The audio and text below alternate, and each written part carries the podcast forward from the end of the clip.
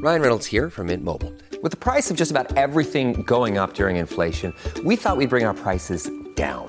So to help us, we brought in a reverse auctioneer, which is apparently a thing. Mint Mobile unlimited premium wireless. Ready to get 30, 30, bit to get 30, bit to get 20, 20, 20, bit to get 20, 20, bit to get 15, 15, 15, 15 just 15 bucks a month. So, Give it a try at mintmobile.com slash switch. $45 upfront for three months plus taxes and fees. Promo rate for new customers for limited time. Unlimited more than 40 gigabytes per month. Slows. Full terms at mintmobile.com. What are climate refugees? Thanks for asking. The consequences of climate change are some of the primary drivers behind global human migration.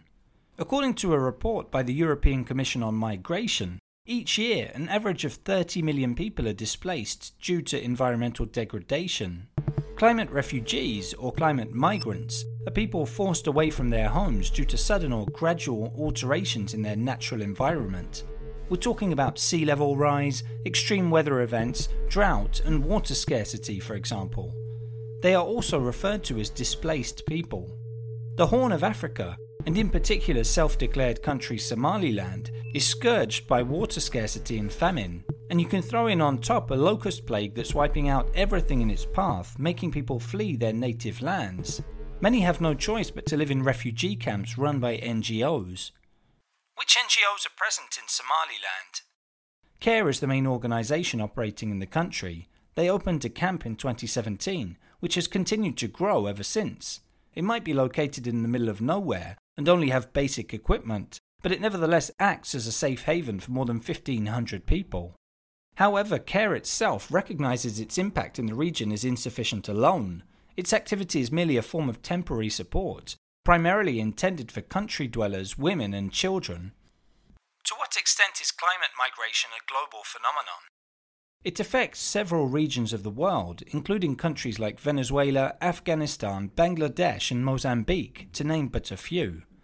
Elsewhere, sea levels are rising, ice caps are receding, seasonal rainfall is becoming unpredictable, and extreme weather events are increasingly frequent and intense. Climate change is real, and human activity is the main cause. A UN report says the past six years have been the hottest on record.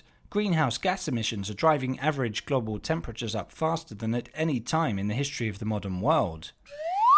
What happens to climate refugees when they leave their homes? Most remain in their home countries, often living in areas highly exposed to weather hazards, such as floods and storms. Some of them cannot return home and are known as internally displaced people, or IDPs for short. Meanwhile, a smaller proportion seek safety in other countries and may need international protection. That seriously raises the question of our planet's sustainable habitability. We often talk about climate refugees as a risk that could arise in the distant future, but the issue seems to already be a reality. Estimates suggest that unless we devise and implement an ambitious climate action plan and a disaster risk management strategy, as many as 200 million people per year could end up needing humanitarian aid by 2050. There you have it. Now you know what climate refugees are.